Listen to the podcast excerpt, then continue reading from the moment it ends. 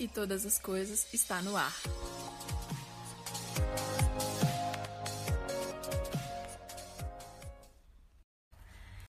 E aí, galera, beleza? Estamos de volta com mais um dia de meditação sobre sabedoria. E nós vamos falar sobre o provérbio de número quatorze e compartilhar um pouquinho daquilo que a gente tem visto nesses dias aí. Estamos passando por um, uma, uma situação bem complicada. Eu não sei quantos têm acompanhado em relação ao que a gente tem vivido sobre o covid dezenove lá em Manaus, mas tem sido um tempo muito difícil para aqueles que estão lá. Pessoas estão morrendo por falta de oxigênio e existem pessoas que conseguem ajudar financeiramente. Essas pessoas querem levar o oxigênio para lá, mas a burocracia tem sido tanta para poder enviar o oxigênio que ele tá, não está chegando. Então, é aí que nós vemos o, realmente a questão do, do ímpio prosperando e a terra sofrendo, as pessoas sofrendo em relação ao justo. Por quê?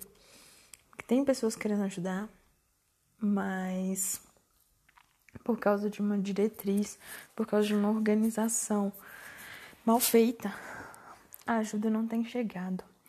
E quem perece é o povo. Nós temos que observar quem colocamos para governar, porque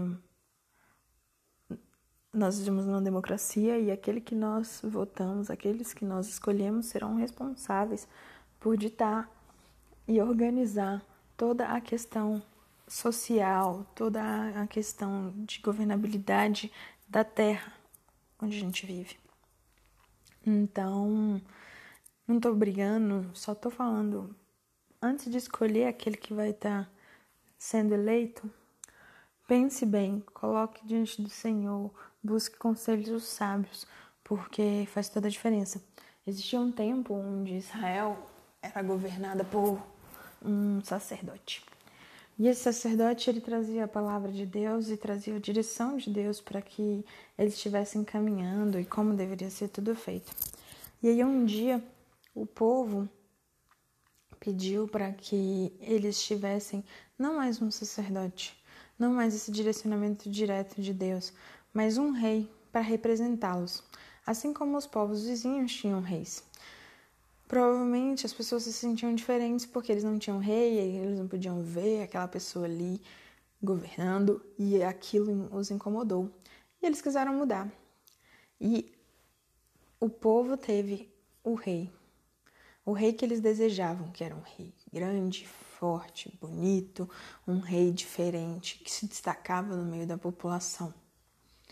E as consequências disso foram vistas no decorrer da história de Israel, que pereceu muitas vezes diante de reis e que também, muitas vezes, esses reis buscaram a Deus em sua sabedoria, encontraram a sabedoria de Deus e fizeram a história do povo melhorar, mas nem sempre tinham os reis que temiam ao Senhor.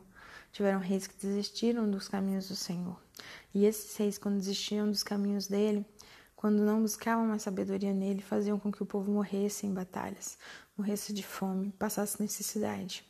Então, que nós estejamos sempre atentos àquilo que nós queremos. Que nós não escolhamos assim de própria vontade, de forma soberba, de forma egoísta, mas que nós realmente busquemos no Senhor a sabedoria para fazer aquilo que é correto e realmente viver na bênção e não na maldição. E experimentar a colheita, experimentar a abundância, experimentar uma vida diferente, uma vida de alegria, uma vida onde o riso surge. E onde a gente pode, possa experimentar o fim da tristeza. O ingênuo, ele é aquele que dá crédito em tudo que se fala. Aquela pessoa que escuta, escuta um negócio aqui, aceita, recebe, não, não faz um filtro, não observa quem está falando, como que está sendo dito, que contexto é, nada disso. E o prudente, ele é diferente. Antes de aceitar tudo o que está sendo falado, ele pensa a respeito. Que diferença faz quando a gente pensa a respeito de alguma coisa? Quando a gente vê uma pessoa cautelosa, por quê? Porque antes de agir, ela observa toda a situação. E aí ela se desvia do mal. Enquanto muitas vezes as pessoas afoitas, elas se sentem seguras em alguma situação e elas não param para refletir, não param para pensar, não param para buscar conselhos, não param para buscar realmente entendimento sobre aquilo que está sendo falado. Às vezes é um mau negócio que você investe porque você ouvia alguém falando e rapidamente você tomou a decisão e não pensou a respeito, de repente você perdeu dinheiro com isso.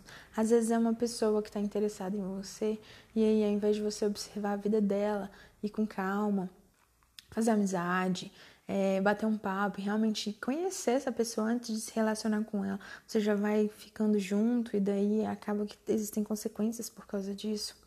Às vezes foi uma casa que você comprou ou um bem que você adquiriu, simplesmente de maneira corrida, sabe? Quando você chega numa loja e daí alguém faz a propaganda de alguma coisa e aí você... tá ali na empolgação, tá ali conversando com os outros, de repente você compra e daí quando você chega em casa você tá arrependido. É isso. É ruim. Por quê? Porque você se sente seguro naquele momento, mas de repente toda a segurança vai embora quando você percebe o que tá acontecendo realmente. E também isso se aplica a quem se irrita logo. Quando às vezes alguém fala alguma coisa e ao invés de você... sabe, refletir e pensar com calma sobre o que está sendo dito, você já fica bravo, você já sai brigando, já faz fazendo besteira, falando o que não deveria, às vezes até agredindo alguém. E as consequências disso a gente sofre. Por quê? Porque toda ação tem uma consequência. E hum, tem um outro versículo que fala a respeito da vida, quando a gente decide trabalhar e não só ficar falando. Em todo, proveito, em todo trabalho eu aproveito, mas meras palavras, porém, levam à pobreza. Sabe, pessoas que falam demais e não fazem. Isso daí tem um fim, e o fim é a pobreza. Isso daí tem... algo vai acontecer em relação a isso. E a pessoa vai se perder. Por quê? Porque quando a gente entende que nós tememos ao Senhor, e quando tememos ao Senhor, nós temos amparo e cuidado dEle, nós podemos buscá-lo e... no meio da dificuldade, ah, poxa, mas eu não tenho trabalho. Mas sabe que você pode buscar o Senhor e pode pedir nele inspiração e ideia para você conseguir trabalhar. Por mais que ninguém te contrate, você pode criar alguma coisa para vender, você pode realmente buscar é, outros tipos de, de trabalho, é realmente pedir para Deus a criatividade, é buscar o conhecimento e correr atrás, independente da situação que você esteja vivendo. Eu digo que aqui em Brasília... é difícil passar fome porque a gente tem tantas árvores frutíferas, então dá para pegar alguma coisa lá para poder comer. Mais do que isso, vai lá no, no, na, no pé de jaca, pega um monte de jaca e vende, manga, abacate. Tem tantas coisas que tem aqui, amora, jamelão, é, e, e terras próximas, lugares próximos. Tantas opções que dá para para fazer, tanta coisa que realmente... É, que existem pessoas que dão esse tipo de exemplo. Então, por exemplo, tem a história de um cara que ele pegou dez reais emprestado com um amigo dele e falou que ia devolver e comprou de balinha e ele foi vender essas balinhas e ele conseguiu ganhar muito mais do que o dobro. No que ele recebeu, ele investiu, devolveu o dinheiro que ele pegou emprestado e ele investiu tudo de novo para poder o quê? Fazer girar o negócio dele. E hoje ele dá palestra sobre como viver uma vida financeira onde você consegue prosperar. Por quê? Porque ele saiu, ele saiu das ruas para estar tá falando para públicos grandes. Ele realmente ele se posicionou. Ele olhou para a vida dele e ele falou, eu não vou ficar desse jeito, eu vou virar minha vida, eu não aguento mais viver assim.